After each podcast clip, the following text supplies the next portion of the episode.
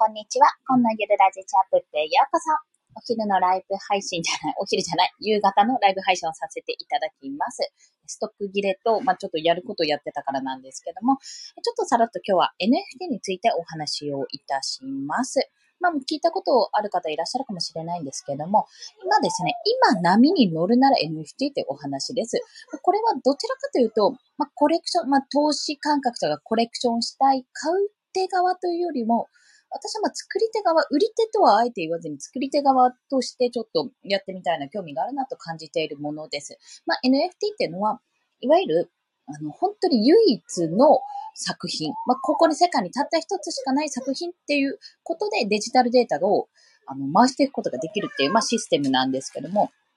通常のデジタルデータってやっぱりコピーとかね、あの、されやすいし、まあ、簡単にできちゃうわけなんですよ。まあ、できちゃうじゃないですか。海賊版とかそんな感じになってしまうように、そういうことがね、NFT 上だとできない、できない仕組みになっている。だからこそ希少性が高まって、あ、この人の作ったこれ、たった1個しかないもの NFT で出されてるぞって言われて、それをまあ購入してコレクションするっていうのもいいし、そのコレクター試しに火についた人がちょっとこれ譲ってくれないって形で譲って、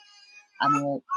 譲ってもらうとか、そういうやりとりがあると、まあ、どんどんどんどんこの価値が上がっていくっていうようなことがあります。で、えっと、ごめんなさい。ちょっと息子が泣いてるので、さらっともう話しちゃうんですけども、この NFT に関して今、あの、インフルエンサーのイケハヤさんが、まあ、ご自身も作られて、ご自身もコレクターであり、ご自身も作られてる、まあ、作り手、クリエイター側になって、あの、NFT をちょっと活発化させようという動きをしてるんですね。で、あの、皆さんご存知の通り、イケハヤさんってめちゃめちゃ早い人なんで、多分、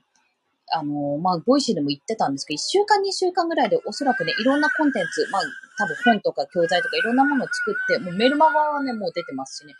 あの、こう、広まらせる、広まらせるって変ですけど、インフルエンサーだからね、こう、広めてくれると思うんですね。となった時に、じゃあ、この NFT を持ってるか使ってるか、まあ、この OpenC っていうところで私はやってますけど、OpenC を知ってるかどうかっていうので、だいぶちょっとこのスタートダッシュが変わってくるんですよ。なので、もしですね、興味がある方は、ちょっとめんどくさいんですけども、私も今ちょっとブログでこれ記事にしてまとめようと思ってるんですが、OpenC のアカウントをまず作ってみてください。まあ、必要なのは、仮想通貨、もしもうすでにされている方がいたら、取引とかね、投資とかされている方がいたら、コインチェック、もしくはえっと、なんだっけ、ビットバンクかなで、まず、ウォレットというか口座を開くじゃないですか。で、そこから、えメタマスクっていうものを経由して、キツネさんのマークのやつなんですけど、メタマスクっていう、あの、あれなんですよ。なんて言ったらいいの？ツールかな？それを経由して、オープンシーにあの登録することができるんですね。っていうのを、あのー、まとめます。いずれまとめるって言って全然まとめてないんですが、まとめます。私もまだちょっと作ったいいものの理解が追いついてないので。で、まあ、それを作ってしまえば、あとは、自分が作るのも、変な話買うのも全然もう楽です。そこから。まあ、ちょっとね、手数料がかかるとかいろいろなんかあるみたいなので、そこはちょっとうまくなんとか言えないんですが、取引は基本的にイーサリアムか US えっ、ー、と、 United States America とか USA ドルかな？で、されているので、まあ、そこがちゃんと口座にあまあ、ウォレットって言うんですけども、ウォレットにそこにイーサリアムとかがあれば、それで取引はできるはず。まあでも結構な金額なので、なかなかちょっとね、数万円とか十数万円とか、まあ高いのレートも1000万とか普通に置くとかもあったりするんですけども、そうじゃなくて、まあ手軽に買うとしても、やっぱり数万円単位のものなので、なかなか難しいかもしれないんですけども、まあなんか、あった時に購入するのもいいかなっていうのも思います。またさらに言うと、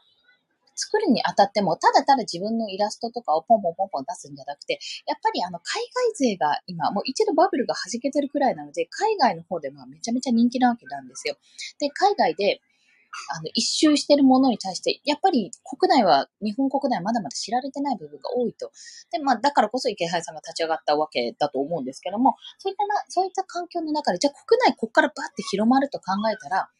やっぱり基本は押さえておきたいんですよね。で、もすでに先駆者になるのはちょっときついかなと私はもう波に乗り遅れたなと感じてるわけですよ。だったらもう確実に、あの、こっそりその次に来る波をね、国内で広まるっていう波に乗っかれるように、これは、あの、極端な話、池原さんのボイスを聞けば一発でわかるんですけど、あの、もし作るとしたら、やっぱり押さえておきたいポイントがあるんですよ。ポイントとしては、えっと、まずゼロからスタートは基本的には売れない。もう売れないと想定した方がいいって言ってました。あ、バーニングマネ猫さん噛んじゃった。すいません。こんにちは。よろしくお願いします。ありがとうございます。そろそろね、息子がめっちゃご飯食べたいですみたいな顔して見てるんで、ちょっと頑張ってまとめますね。で、あの、もし NFT をこれから出すんであればね、出品するんであれば、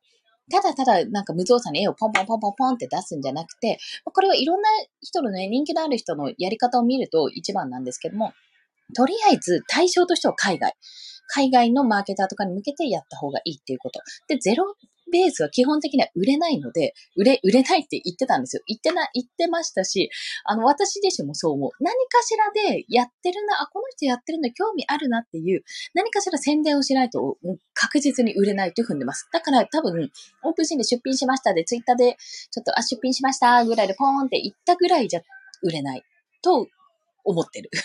なので、そこのね、戦略をちょっと考えていかないとなって思ってるところですね。なので、別アカ作って SNS で広める。最初に広めておくとか、もしくはインスタグラムが今結構熱いので、インスタグラムでもうアカウント作っといて、なんかリールとかね、全、全部も駆使して、まあ、こう物語をね、作っていって、もこれが売ってるのはここですって、もうなんとか流すとかね。なんかちょっといろいろね、こうどうやっていけばいいかなっていうところをまだ考え中なんですけども、そこはもうね、先駆者がね、あの、いろんな日本人の方とかが作ってらっしゃるし、もう実績も上げてる方がいらっしゃるので、そういった方のツイッターとかフォローして、まあ、オープンシーンのね、あの人のストア自体を見てみて、どういうのが売れてるのかなっていうのを見るのはいいかもしれません。ターゲットは海外で。そして、あの、オープンシーでちょっとツイッターで売ってみましたくらいじゃ全然売れない。無名はほとんど売れないから戦略が必須。でもどうやって売っていくかっていうのを考えておくことが必須ってとこですね。そちらについて今日は、あの、そういった情報を得ましたので、もし出品しようかなと思っている方がいらしたら、よろしければお試しください。そんな話でございました。それでは、今日もお聴きくださりありがとうございました。また明日も頑張っていきましょう。コンでした。では、また。